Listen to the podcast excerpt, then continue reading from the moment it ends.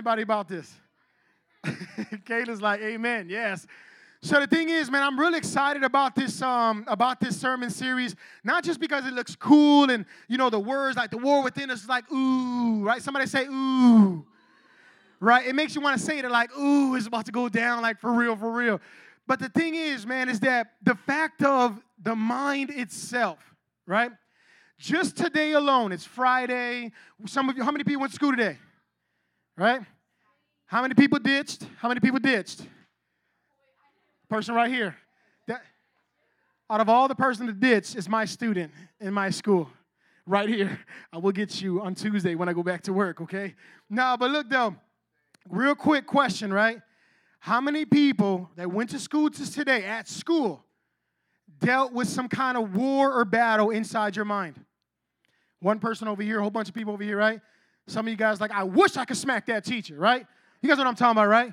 Man, the dean gets on my nerve. I'm telling you, I'm putting some thumbtacks in his shoe or his chair. He's gonna sit on them. I'm tired of this, right? Some of us had some wars going on in our heads, right?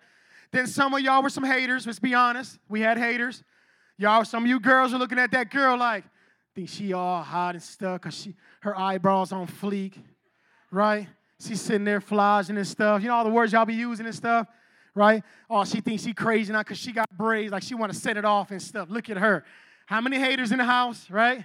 Nobody want to raise their hand. Nobody, but y'all know one hater right here. My daughter. It's a shame. Why is it people close to me? What is happening today, man? Right? But the thing is, I want us to realize that this stuff is a real life thing. That we have wars that go on inside of our mind on a constant basis, day to day, every week, every month, every year. Sometimes for us, it's every hour and every minute.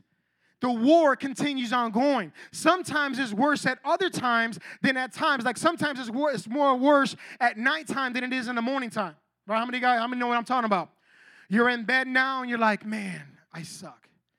Man, I failed today. Like for real. Like, man, I don't feel love today. Like, I don't know what to do. I went to Elevate and it was like, I don't even know what to do. I want to serve God.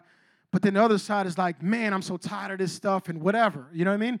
How many, how many of us can, right, can admit to that? And then the morning time comes and it's like you start off fresh. If you're me, you eat a bowl of cereal, some kind, fruity pebbles, something, something awesome, right? And then you start your day, but then as the day goes on, you realize you go outside and all of a sudden it's just gloomy like today, and yesterday was beautiful, and today it's just all messed up and rainy. How many people's mind was messed up this morning? My mind was messed up this morning. Or I had to pray with my daughter, like, this day does not dictate my joy in my heart. Right, Aviana? I was with her. I had to take her, I had to, take her uh, to school, and it was like, this just sucks. We went from summer right back to winter. It was, it was freezing. I forgot a coat. I was cold. It's what it is. But I'm trying to get you guys to visualize and see the obvious issue or the obvious war that is going on in your mind, even right now. Some of you guys, some of you guys right now are sitting down and there's a battle going on in your brain right now. And right now you're thinking about, man, when I get home, I just want to eat rice and pork chops right now. And you're like, the pastor's speaking, to you guys, like, forget that. I know mom cooked. She cooked my favorite. And there's a battle going on, right? I want to pay attention, but I'm hungry. My stomach's growling. I came straight from work or school. I just want to get home. How many battles that right now? One guy right here came straight from work. Come on, dude. The thing is, some people came from school, right? I want you guys to realize again the war that's going on inside your head. Because there is a war going on. And the question is, how do we deal with this war? Because sometimes the war comes and it's like we're powerless and we have we can't stop it. For me, it was the, the day before yesterday, I literally was preaching this sermon in sleep and I couldn't stop it. It was like all night. It was the introduction. I kid you not, it went on for like seven hours. And I, am thinking, I was like, I'm up, I'm up, and this is happening. But then when I got up, I realized, no, I wasn't up. I was sleeping and talking, preaching in the sleep. That's messed up, right? Think the, the worst part about this war was that I got up and I'm thinking, man, I got some good stuff to add to the sermon. I remember none of it. None of it came back to brain. None of it's in the sermon. It was like, what happened? But it was a war for me because my brain keeps going at nighttime and I cannot seem to just shut it off. How many college students in the house? Right? You study for about 18 hours. Finally, you want to get some sleep, and all you can think about is the paper you got to write tomorrow or the paper you just did. And you're like, man, I could have did this different, right? I could have concluded it like this. I could have came up with a better thesis and added about three more points. And the brain keeps going, and we don't know how to stop it. Some of us are like that with depression. Some of us are like that with our future. Some of us are like that with our past. And the war keeps going and going and going. And today, I want to be able to give you guys and give myself, because I'm included in this as well. The pastor, start with me first, God, and then go from there.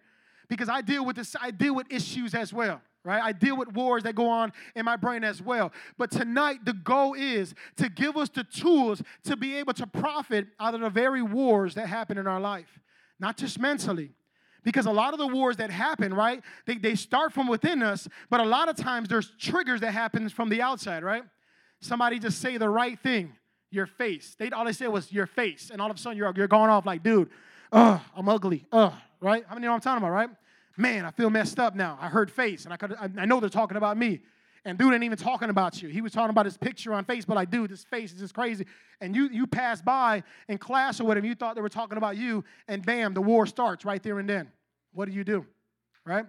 So there's a war going on, and we need the tools to be able to profit out of the wars that happen within our lives.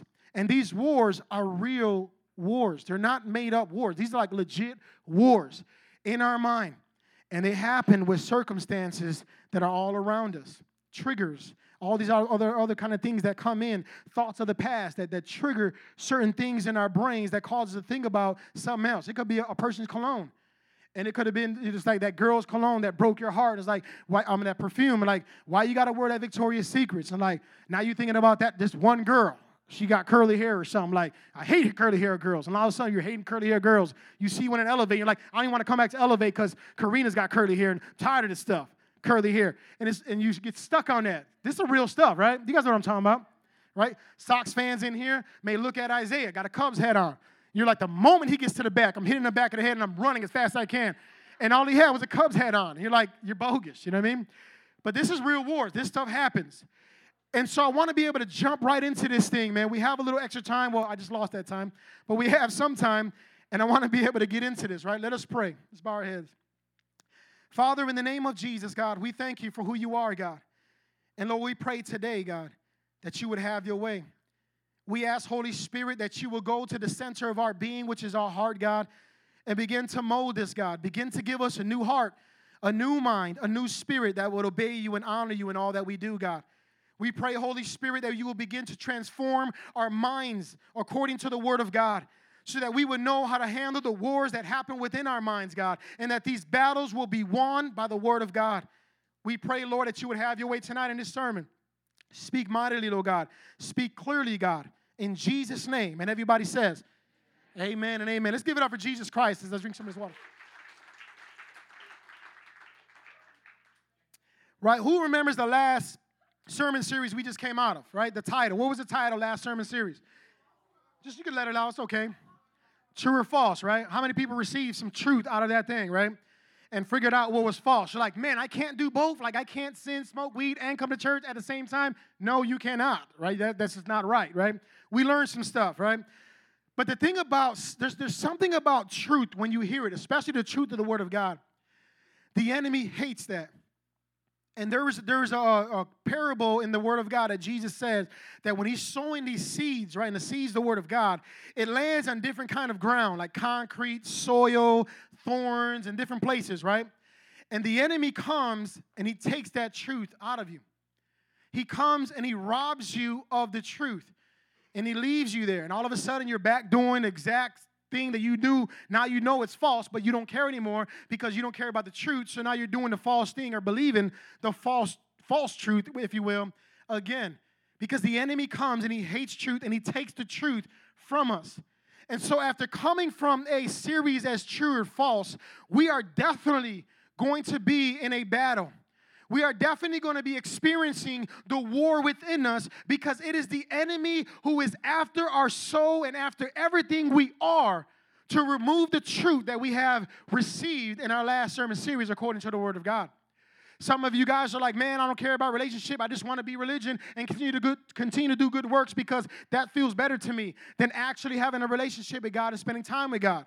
Even though we, we came to find out that that was false. It's not about religion, it's about relationship. And so the enemy wants to always put us back into a bondage state of mind. He wants to enslave us in our minds. And the way he does it is he goes to the mind and does it like that. And so this is the introduction right here. I want you guys to check this out. It says, We are called to apply the truth we have learned to our lives in living the truth of God out. Yet for many of us, we are met with a war happening within us a war to do or not to do what God commands and desires, a war to live a life of uh, uh, live a life of a Christian or not from one circumstance or situation to another. What is the war within us? This war is a war of what is and will be made true in your life that leads to the battle for your mind. And so the war happens within us that starts in our minds and ultimately ends up in our hearts, which is the center of our being and leads to actions in our life. It starts here, goes to your heart, and then you start acting it out. That's how it works. And so, if the enemy, the devil, cannot take our salvation, listen to this now for all you saved folks out there, born again, children of God out there, right? Look, look at what the enemy's goal is. If the enemy, the devil, cannot take our salvation, he will attempt to take our mind, our heart, and have our lives suppressed and chained down with low self esteem, depression, joylessness, without peace, without love, from being loved to giving love. Therefore, the war within us is waged in several ways from the devil, the Lord and his word, and even ourselves. The book of James, which we're about to jump into right now, is a book written to engage our minds and our perspectives. Our perspectives is how we see things. You guys understand me? It's how we perceive things, it's how we look at things, it's how we interpret things. Do you guys understand this? That word, perspective, powerful word, and it's a word that we need to understand and practice the way God would have us to practice it. So, in our perspectives, that will change our hearts. You see what perspective does? It begins to change our hearts, the way we think and look at things on the inside, so we can live out the word and will of God on the outside. It is written so we can write this, I'm sorry. It is written so we can fight this war within us from a position of victory. Listen to this now. So we can fight this war within us from a position of victory, already having won the battle.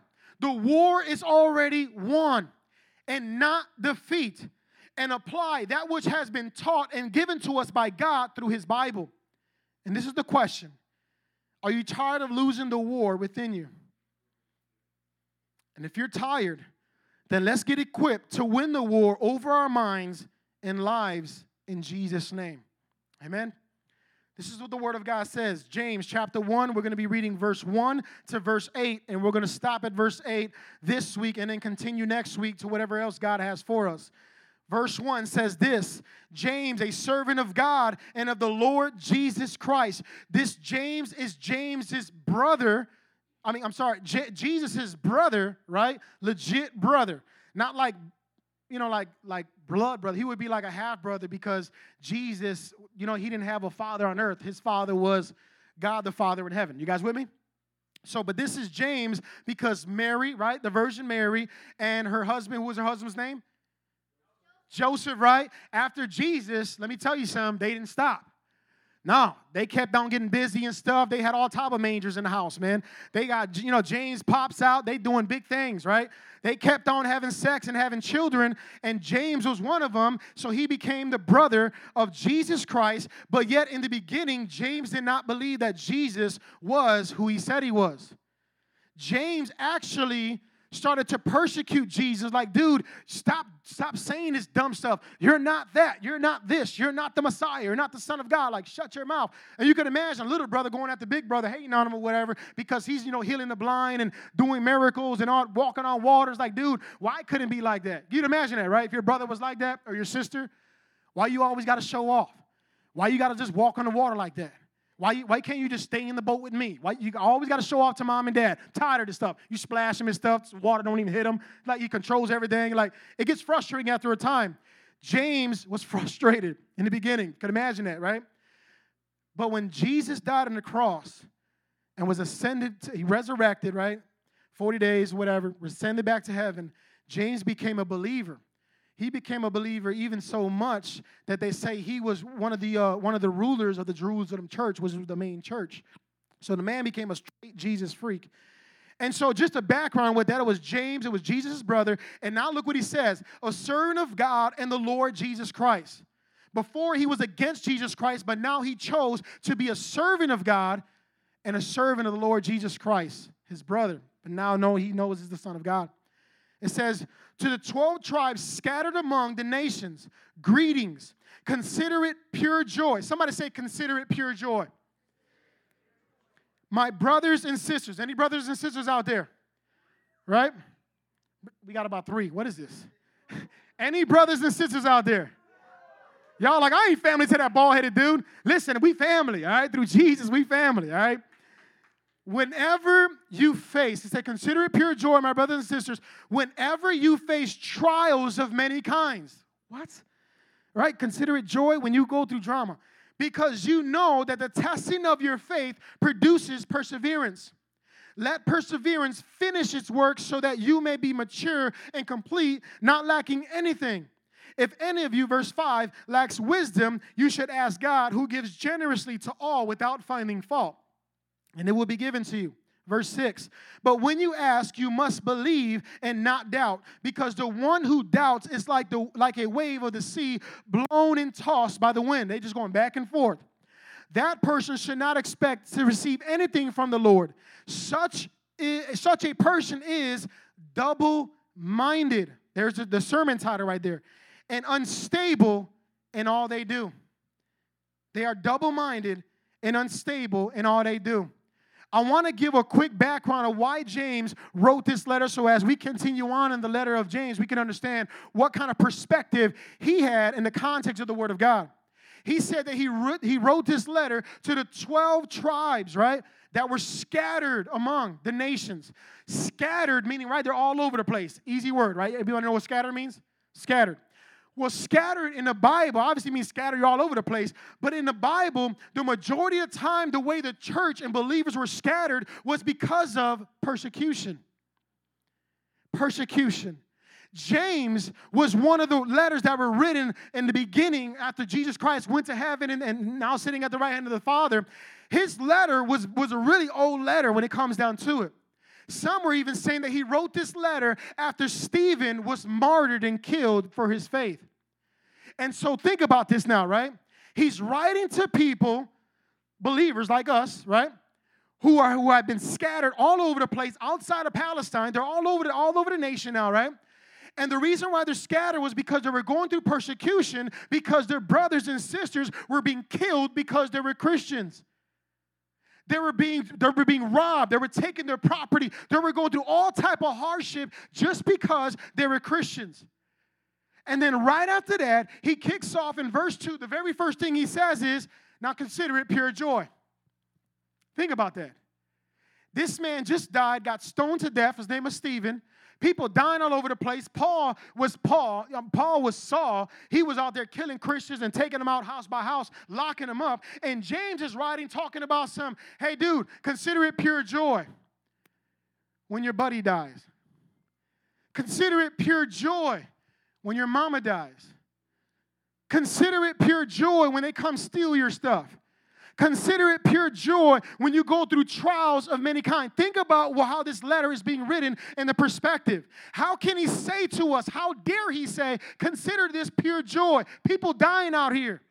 People getting shot every single day in Chicago. It is like a war zone. But God is saying to consider it pure joy. Pure joy.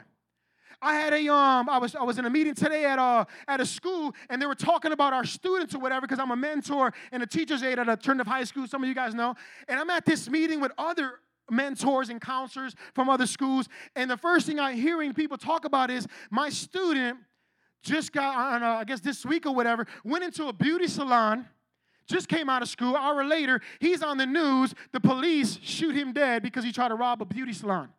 Like, what? Then another student, she was saying, the mama got caught in crossfire. They shot the mama 10 times. I was like, did are they were trying to miss or what they were 10 times? Like, man. And the thing is, when you think about this stuff, imagine me now telling these people, hey, consider it pure joy.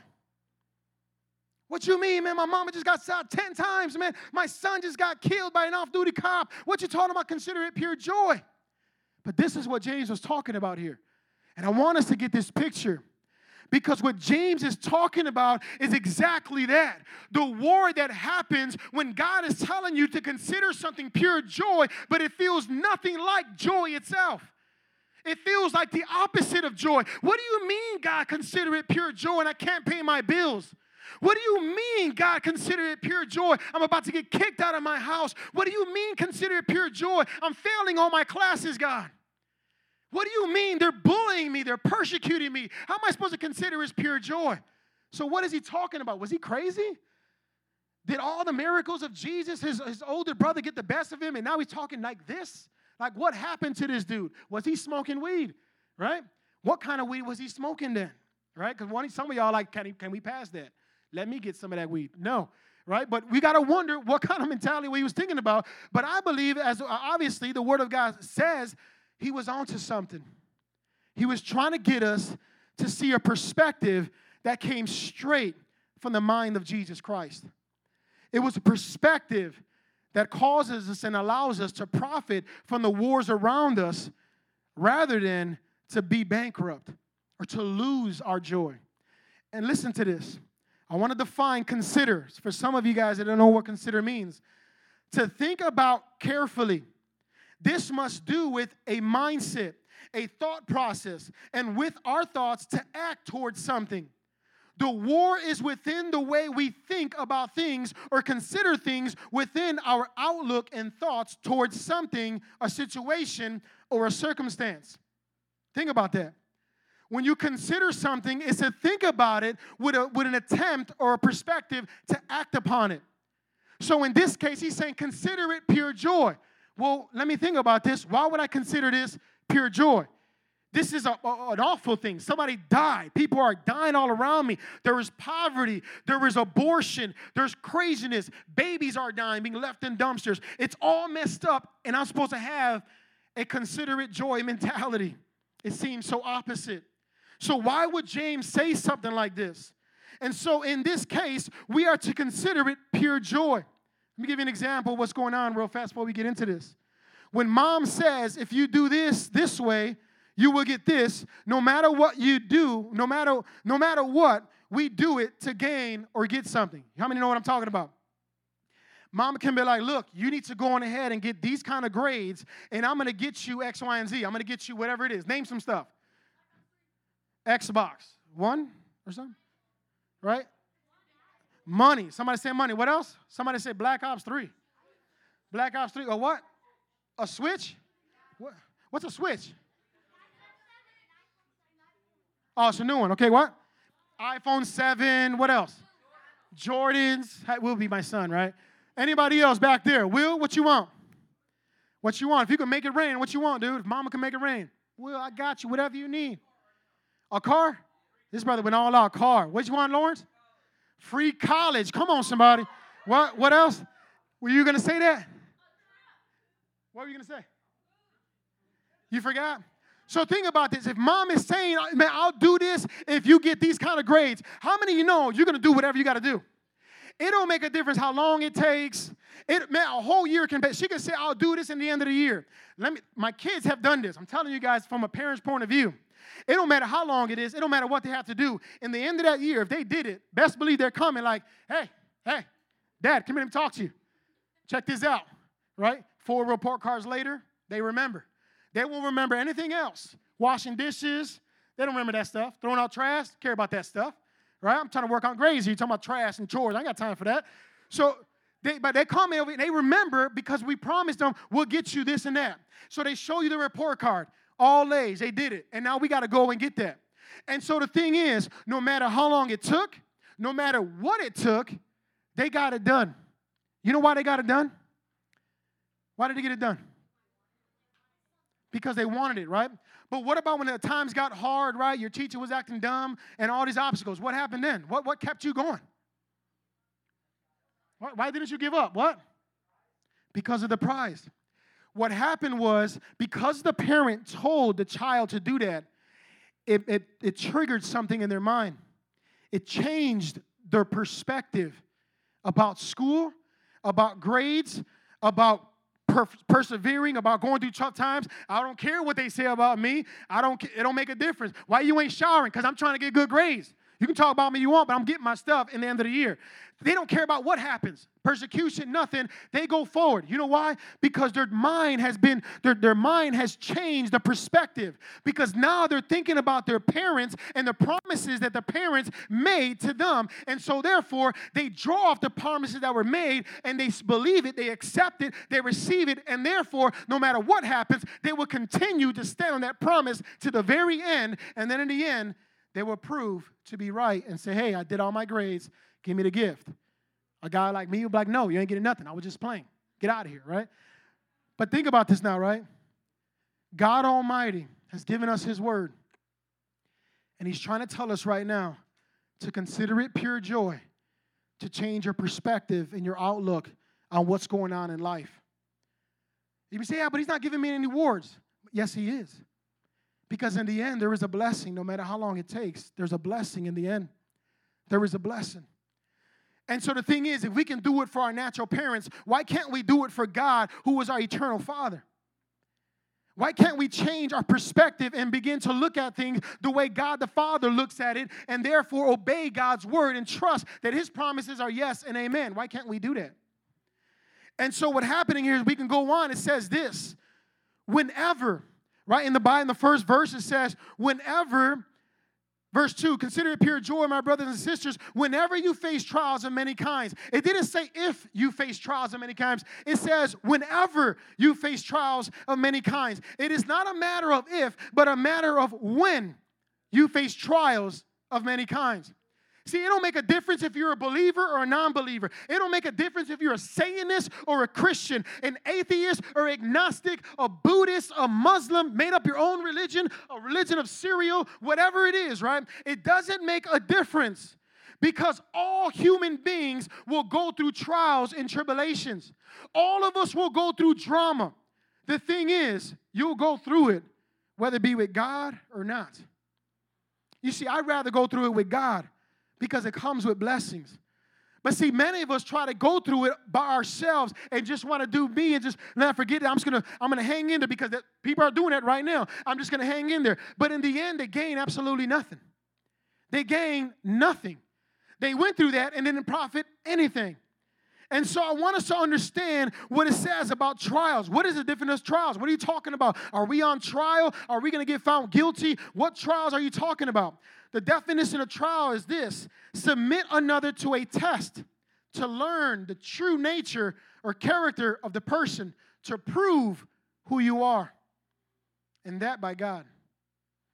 See, he says, consider it pure joy, my brothers and sisters, whenever you face trials of many kinds. Whenever, not a matter of if, but when you face trials of many kinds. So the thing is, these trials, the definition of this trial is to test and approve to see if you are who you say you are. That's one. The second one is to be able to get you to a certain position or a certain type of faith in your life through trials. You see, we just went through a series called True or False. Best believe you're going to go through some trials to see if that truth is really true. And are you going to hand on to it? You're going to go through some. You're going to go through some testing. You're going to go through some trials. And the question is, in the end, how are you going to end up? How are you going to look in the end? Is it like a Christian or like an atheist? And so, this is the battle of the mind. This is the double mindedness that is happening even now. And so, the thing is, these many trials that come, they come in different ways. And I always want to give you four of them persecution, People looking at us strange and talking about us because we are born again Christians and or being mistreated. Anybody went through that? Right? Got a couple people over there. Because you're a Christian, now they want to persecute you because you're doing something different, different than the, than the, the majority. talking different than everybody else, and now they think you're stupid. It happens a lot in my school, right? You want to do something different, all of a sudden they talking about you. Look at this dummy. Why am I a dummy? I just, you know what I mean? I want, I want something for my life, but I'm considered a dummy. Why am I a dummy? Because I'm a Christian? Ah, you're stupid. You're this. We get persecuted. And so through persecutions come one of the trials, persecution, poverty. What about that? Right? When you're not, you don't have enough money to pay your bills or do what you got to do with money. How, what does your mind do then? And so the thing is, is not being able to have what we want and seeming like we don't even have what we think we need. So we think we, we're, we're, we're poverty right now, we're poor right now. And so these things are coming as trials to test us, to test our faith. It says trouble in school or family. If you're falling behind or failing, if you're being bullied or wrongfully accused, your parents not agreeing with you becoming a Christian because they are Catholic, persecution. Not seeing eye to eye with your parents, parents putting you down, right? How many people going through that? You don't got a good relationship with your parents, they talk crazy to you all the time. Now you think you're all crazy because you're all worshiping at Elevate now. Yeah, you want to come in my house like you're just you're just Jesus himself, right? You guys know what I'm talking about? People out there, right? This stuff happens. This is what I'm talking about when it comes down to trials. The testing of your faith. Is it for nothing? Is God just picking on us? He said, Oh, I'm just going to allow you to go through this, dude. Just, just endure it. Just shut up and take it. No, it's all for a reason. And so I want to keep going. The next point is this. And yet, God wants us to consider it all joy. How? How do we consider ourselves being persecuted? How do we consider death as a joyful thing? How do we consider being bullied and people coming against us and mistreated us or going through all the trouble that we go through? Depression and things like that. Why is this happening? How can I be joyful going through this when life all around me seems like hell itself? How many know what I'm talking about? Right? Think about these things. How can you then be joyful? It's a perspective. And look what it says. Because you know K N O W, that the testing of your faith produces perseverance. The definition of perseverance is this the quality that allows someone to continue trying to do something even though it is difficult. Perseverance. And so, this is how we go through it. It's by God using trials to show us the areas we need to allow Him to deal with. That is the first one. You see, if your mindset is not set on God, there is going to be a war. And the war is do I do it God's way or do I do it my way or the world's way or the devil's way? How do I look at this very thing that's going on in front of me?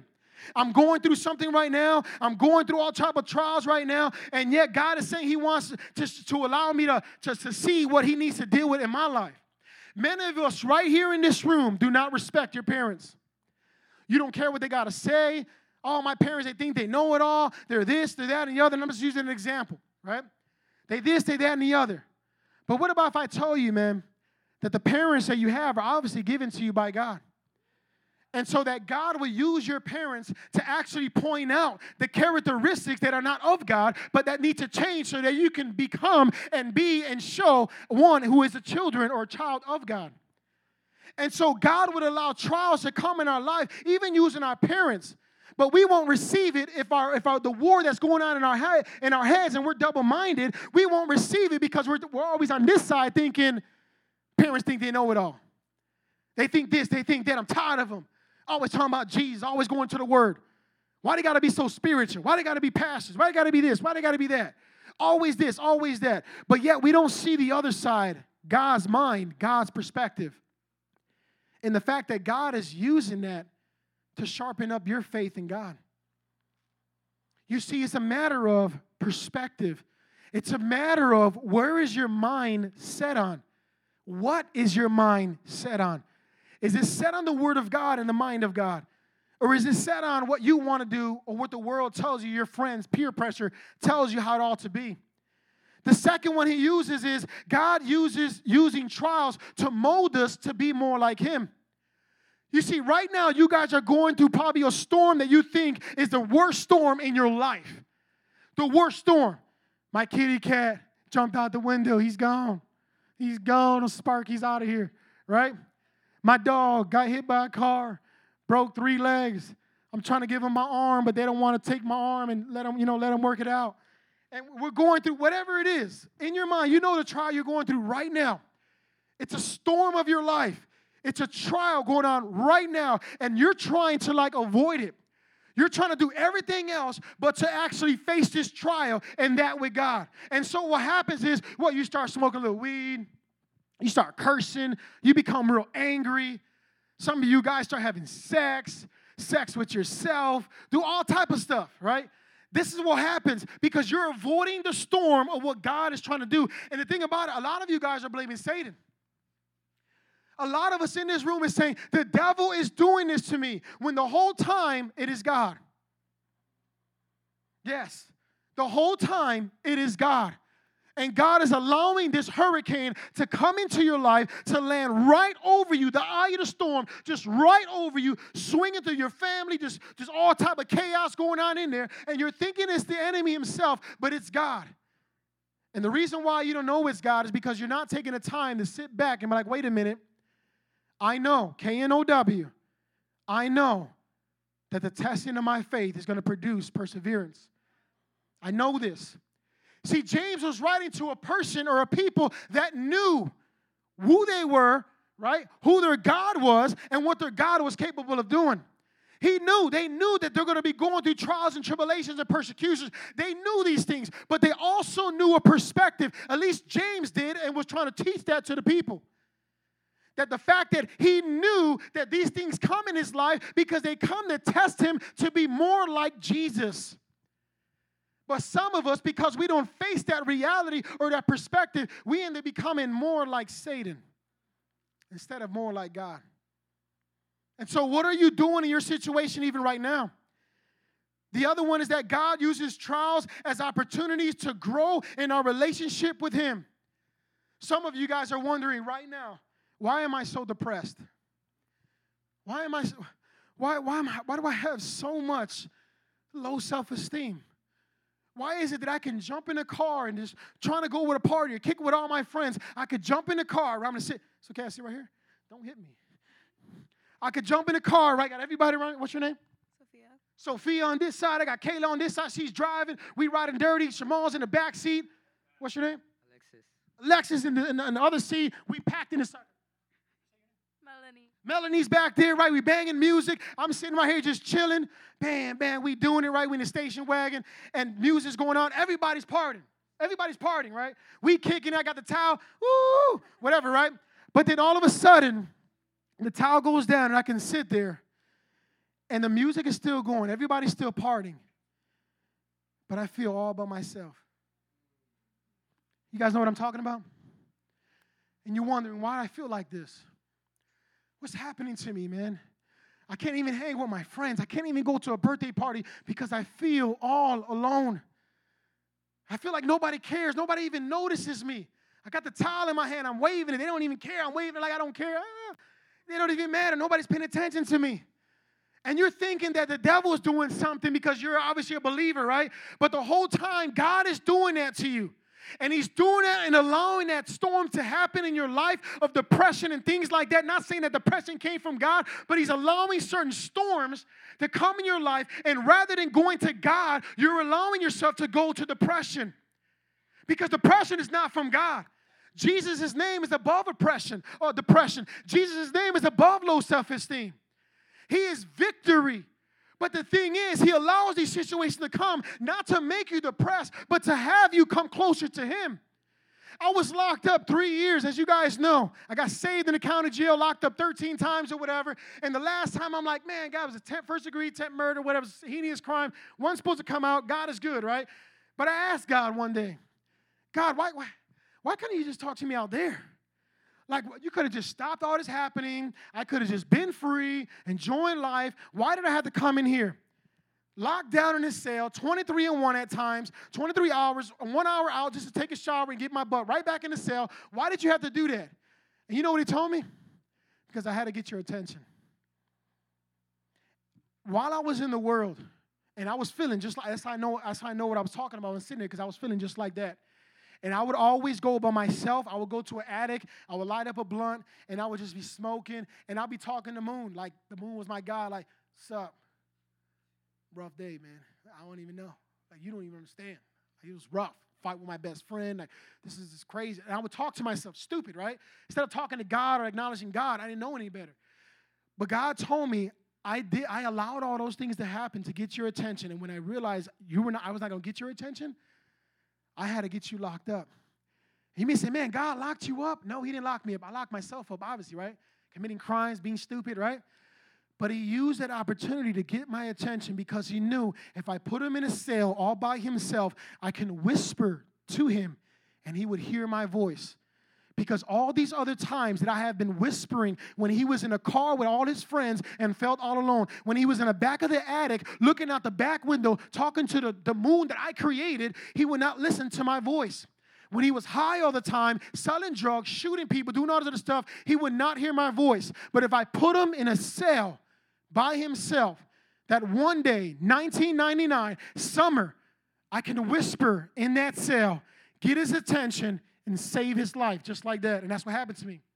And some of you guys right now are looking out your attic window, wondering what's going on with you, what's happening with life. It's got to have more meaning in this. What is happening with my life? And that time, God, I'm telling you, God is looking for you and He's wanting you to come closer to Him. He has set this whole thing up so that you can grow in a relationship with God. But instead, you're constantly running from God into depression, cutting yourself, smoking weed, doing drugs, having sex, and you wonder why depression has a grip on you.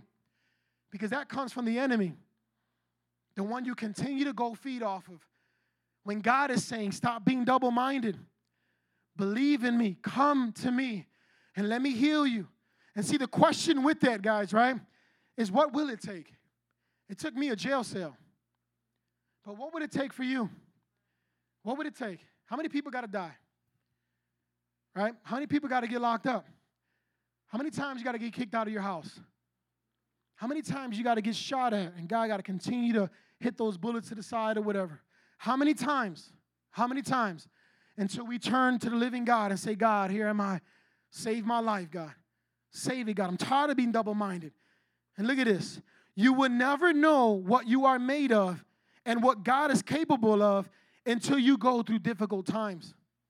And right now, you're going through a difficult time, and God has set that up. It ain't coming from the devil. God has set that up so that He can build up your faith and build you up as a man or woman of God if you let Him. If you let Him.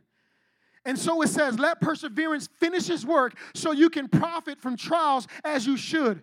Think about that. God wants us to profit from our trials. These very things that are in your life right now, they are there so you can become richer. They are in your life right now so you can become richer in God Almighty. They are there to build up your faith so that you can profit out of these storms that are happening in your life, and that the war within you, when it happens, instead of tearing you down, it can build you up to make you a better man or child or woman of God. That is what they're there for. But the thing is, we continue to run the opposite way. But he has promises here. It says to become mature in God. That's the first purpose he brings to it, brings to the table to become mature in God. We grow when we go through trials God's way and not give up. And not give up. You see, one thing that James says, he says, but wait a minute. Yes, you're going through a trial. Yes, you're going through all this other stuff. He said, but don't go nowhere. Stay in that trial. Don't pray to get out. Don't pray to go elsewhere. Don't run from your trial. Don't try to deliver yourself. He said, stay in that trial. And you'd be like, what? You talking about staying in this trial? Dude, I'm out this piece. I'm gone. I ain't got time for this. Girl acting crazy. I'm out this piece, right? But God, God is saying through James, stay in there. Why? Because the longer you're in there, I can allow perseverance to have its way in you to cause you to become mature and complete in God. See, some of us right now, we're half baked in this house. We're half baked because we took ourselves out of the oven of Jesus Christ and the Holy Spirit. And so we're walking around as half baked people. Half baked. Our faith is like, ah, I believe on Friday, Saturday, dude, I'm back over here doing my thing. Yo, what up? Throwing up gang signs, chilling with the peoples in the block, doing all those other things that Christians should not be doing. And the reason why you continue to do that is because you never allow yourself to stay in the storm long enough to become mature and complete in God. And so we walk around half baked Christians. One day we believe, another day we don't. We're double minded. Double minded. And a question we have to ask ourselves are you double minded? One day you believe, the next day you don't. The next one is this to be made complete in God. In being single minded, listen to this single minded, one track mind. I'm about Jesus. That's it. I'm not about this, not about this. Yes, I'm gonna, I'm gonna be tempted about these things. Yes, I may be tempted to go to the club. Maybe not the club, somewhere, right? Whatever, whatever your temptation is. But nonetheless, my mind, my, I'm single minded. My aim is to please God Almighty. It says, in being single minded, in trusting and learning and leaning on God and His Word and not lacking anything in our faith. These storms are coming to make us comp- uh, mature and lastly, complete, not lacking anything in our faith. See, when you're complete in God and you're not half baked, you're not going to waver in your faith. You're not going to lack anything in your faith. You're not going to, none of that's going to be happening. When storms come, you already know, wait a minute, God has a purpose in this. He works out all things to the good to those who love Him and are called according to His purpose. Yes, this is some jacked up stuff. Yes, I might have caused this stuff, but nonetheless, God is able to turn it for my good. And I believe that. And you're complete in your faith. And the, and the next one, asking God for wisdom. Wisdom is defined as the fear of the Lord is the beginning of wisdom in Psalm 110, uh, 111, verse 10, and Proverbs 1 7 having a fear or respect for God's word and what he says regarding our trial and receiving his word as truth and direction. See, God right here in the word of God is saying that we must ask God for wisdom. What is the wisdom for? This wisdom is so that we can know why we're in the trial in the first place. And see, one thing about God, He's not going to give you the full piece of the pie or the whole pie. He's not going to go to, you know, Ellie's cheesecake or whatever, or Eli's, Eli's, right? Eli's cheesecake where, where Isaiah uh, works out or whatever, and just get out a whole cheesecake pie and be like, here, girl, this everything that's going to happen to you right here. It's all in there. Strawberries, all the good stuff, all in there for you. Your whole life story is in there, the whole trial. He's not going to do that because then it is no longer faith, right? But he will do is this son, daughter, I got a purpose for you in this storm. It's come up for this reason right here hold on to my promises. And then he'll step back and just let you do your thing and watch you operate in faith. So he's not going to give you the full piece of the pie. But the point of what he's trying to say is you come to me. Come ask me for wisdom, and I will give it to you. Ask God, who has all wisdom, all knowledge. He knows everything that's going to happen in that storm and what you're going through right now. He, ha- he knows it all. He even knows how you're going to end up when you get out of the storm. So why not ask him, right? and he'll the Bible says he'll give you wisdom without fault finding. And we're going to get into that in a little bit. What does that mean? And so the thing is, we go to God first and ask for wisdom to know what is the purpose of the trial, to benefit from the trial, to grow and become mature and complete. See, when we go to God, we say, God, what is going on here? This is what's happening. What's, what's going on? I had a trial today. I kid you not. Something that came up or whatever happened. I was hearing some stuff, and all of a sudden, I felt mad. I had like anger inside of me. You know what I mean? And then the whole time I'm walking around the house, I call my wife. She was on something else. I was like, fine, I'll talk to you at elevator, whatever. And I'm walking around. I kid you not. I'm walking around. I done made up about three stories in my head. Like they actually happened. I kid you not. And I'm walking around. I'm getting madder and madder because I'm rehearsing these stories. I'm like, man, you shut up. And I'm like, I'm talking to like made up dudes, right? Two of them were actually real people. Like, you know what I mean? And one of them was my pastor. I'm like, they never even did this. Like, where's this coming from? You know what I mean? I grabbed my my uh, my my computer, whatever, my my suitcase, and I was gonna walk out the door, and the Holy Spirit said, "Pray. Don't leave out of this house like that. You pray." I put the computer down. I go to my living room, turn on some worship music, and I started to worship God. God, why is this happening right now? I done made up imaginary people. I made up about three situations and circumstances in my head right now, and I'm mad, God. I am so mad right now. And I don't even know why. None of this stuff actually happened. You know what I mean? How many of you know what I'm talking about, right? You walking around in school and stuff, one thing happened, and then that person like touched the right button, all of a sudden it's like, dude, I will punch the teacher right now. I'm like, what? Dude, you're not even arguing with the teacher. What, what teacher? Cosgrove, or you'll make up some name like this teacher, right? And like, dude, that teacher's not even here today. What are you talking about? Like, I don't know, I just mad at him. Like, why? And you don't even know why you're mad at him. And that was me today. I'm walking around. I made up all these, these stories in my head and I'm, I'm ticked off. I'm like, God, help me. And I went into worship and God showed me and gave me wisdom. And what happened? And He said, You need to deal with this situation in your life and remove power from this individual so you could walk in my freedom. Because whenever his name comes up, or a situation that he has, and I'm talking about a particular person, comes up, or his, you know, he has done something to the family or whatever, I get so upset that I start making up scenarios and like I lose it, like psycho dude, right? Psycho pastor and stuff, right? And the thing is, God is telling me, you can get freedom. I allowed this to happen to show you what kind of power you have given this person. And right there and then, I kid you not, I started worshiping God. My joy was gone. I had to get my joy back. I started worshiping God. This happened before I came to church today. Literally today. Talk about a war within me, right? I was going back and forth like I'm gonna punch somebody. If I see this person I just made up, it's going down. That's gotta be a sign to hit him, right? Made up all this stuff, like legit. Nothing happened. None of it actually happened. And so the thing is, I realized literally today that the war is within us, literally. And a lot of it we make up because the enemy begins to whisper in our head sweet, stupid nothings, false truth. All these other things he whispers in our head. You're not loved. Nobody cares about you. You may as well give up and hate everybody. All these dumb little things he will whisper to us, the enemy himself. And so, right there, we have a choice to say, hey, I could be double minded or I could be God minded.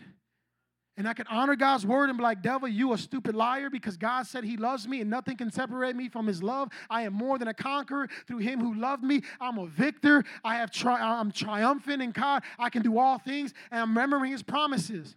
But we have to make that choice to not be double minded. And so, the last one, this is what we must not do in regards to this one.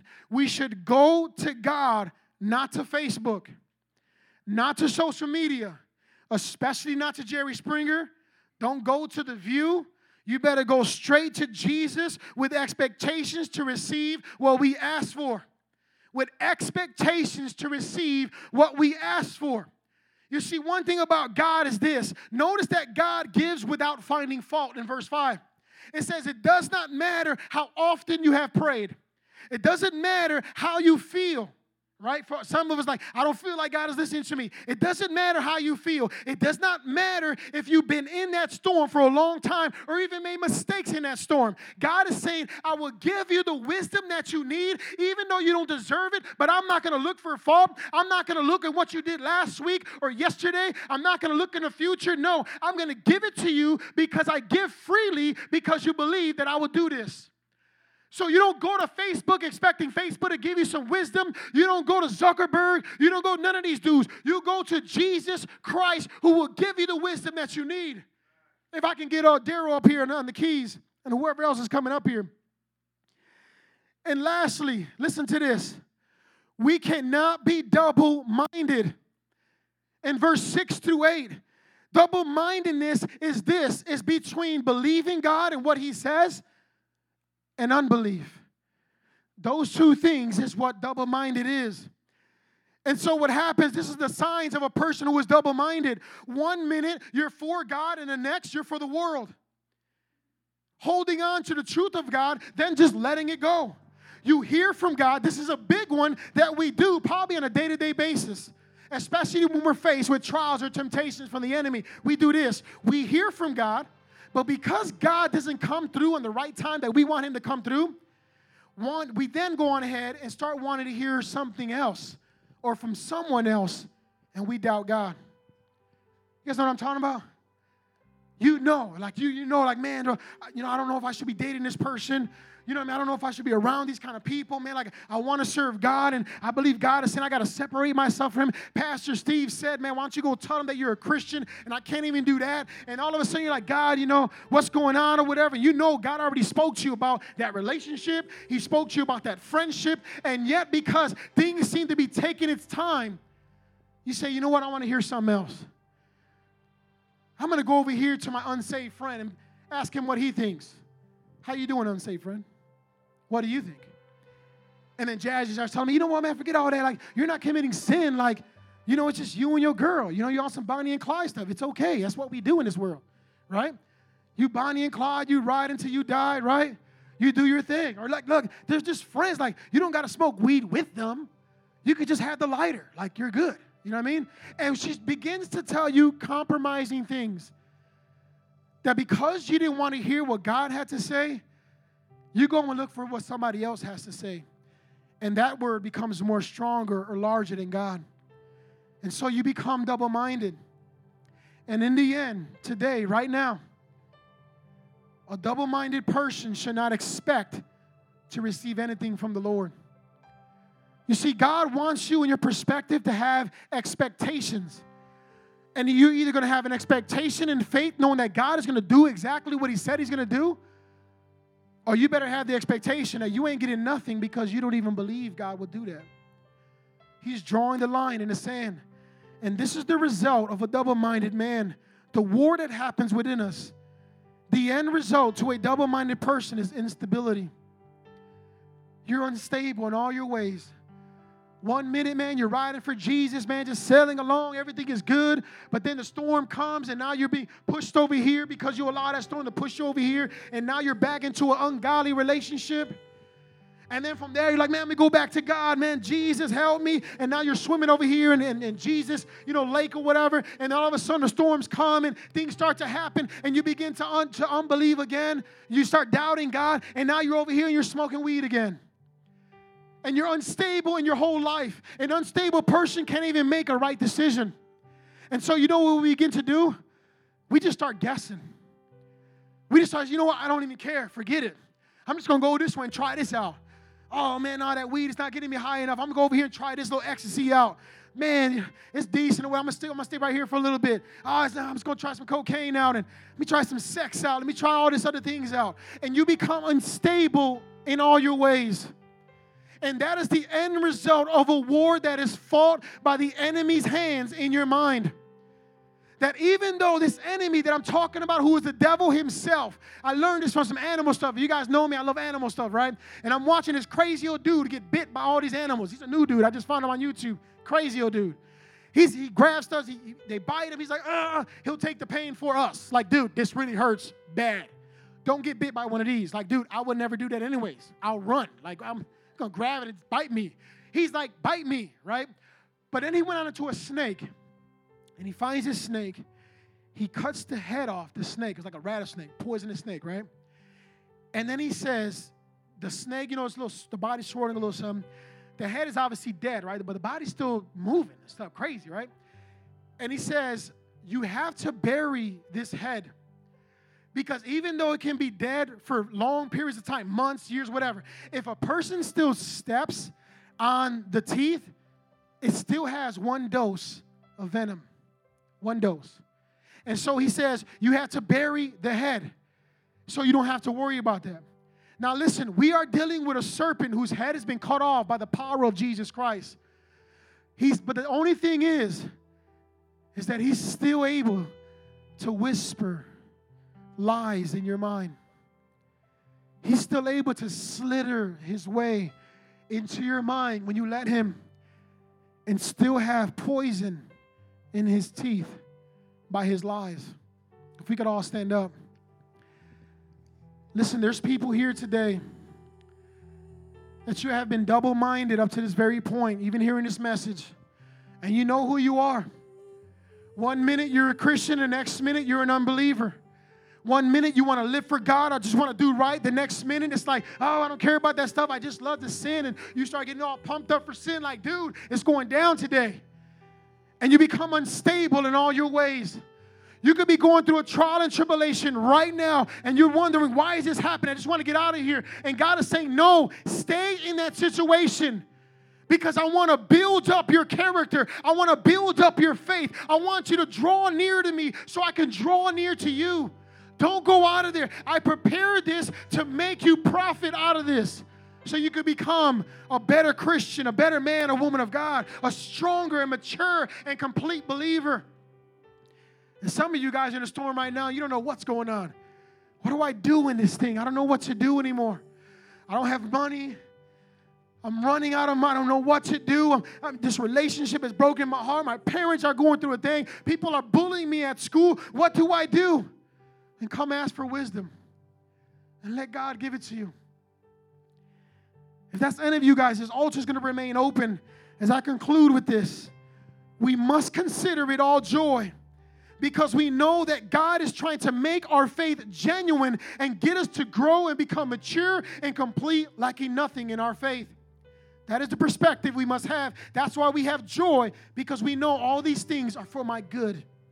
And so I can have joy through it all. But to trust Him and His word fully without any doubt. The war is lost when we allow the enemy, our own pride, and the world to dictate what truth we receive and act upon. Have you been losing the war of your mind? We get victory and benefit from trials when we are aimed and single minded and considering it all joy, knowing that God has a purpose to allow us to grow and to become mature and complete. Here's the questions I have for you guys. Will you make up your mind tonight to believe and trust God no matter what or how long it takes? To believe wholeheartedly, to be single minded instead of double minded, and trusting God in all that you do. Have you been losing the war within you regarding your mind and constantly failing in your faith in the Lord? Then come and redirect your mind back to God. Set your mind on things above, as Colossians chapter 3 talks about. Are you at war right now? Any of you guys are at war right now in your mind? In a trial that has come in your life and you don't know what to do, then come ask God for some wisdom. But believe and expect, and God will give you that wisdom. And you will be blessed by it because it's for your benefit. Have you become double minded and unstable because God has spoken, but you do not like what He said, and so went elsewhere? Now you're unstable and where you will find yourself. Then repent and obey God and trust God at His word. And lastly, do you need strength to continue to go through the trial in your life? Then let us pray for you. If that's any of you guys and any of those questions, and if you answer that question, you say, man, that's me right there. That's me. I'm going through a trial and and God is saying, I can't go out of it. I want God to build me up. I want to benefit from this. I want to profit from this. But I need, I need strength. I need grace. And come and let us pray with you. Get strength. Get some grace. Unite with your brother and your sister. Let them pray for you. If any of those areas you answer, that's me, I invite you to come up here now. With every eye closed and every head bowed, if that is you, come up here and pray to God Almighty. Let God have His way in your life. Father, in the name of Jesus, God, we thank you and praise you for who you are, God. Lord, we thank you, God, and we ask for your mind, God. Lord, that we may consider it all joy, all the things that come at us, God, because we know they are there for our own good. Lord, let us trust you in that, God. Because I know a lot of the stuff that we are dealing with even today, they don't feel good, God. Some of us is going through pain. Some of us is going through heartbreak. How can we consider it joy? But God, we can when we trust in your word that says that you're building us up to make us mature and complete in you, God, in our faith. God, I pray that you will start with me, God, that I will have a mind of Christ. That God, that I won't fall to the wayside, God, as I did today, Lord God, I was on that way. Creating all these false stories in my head. The enemy was slick and, and whispering lies into my head as he's doing with the youth. God, I cast him out and I claimed your word, and you gave me victory, God. And I have joy, God. I have the joy of the Lord, God, and I thank you for that, God. If it wasn't for that, I would have never seen what needed I, what I needed to see, God, to grow. God, have your way. Help us all today, God. Help us all today to stand in you and no longer be double minded, but to be single minded and saying, Today, I make up my mind to serve the Lord and to trust Him in all that I do, no matter what happens. God, have your way, Lord, in the name of Jesus. Go ahead. This altar is open. If you guys need prayer for anything, come on up here and get prayer. Let God have His way in your life.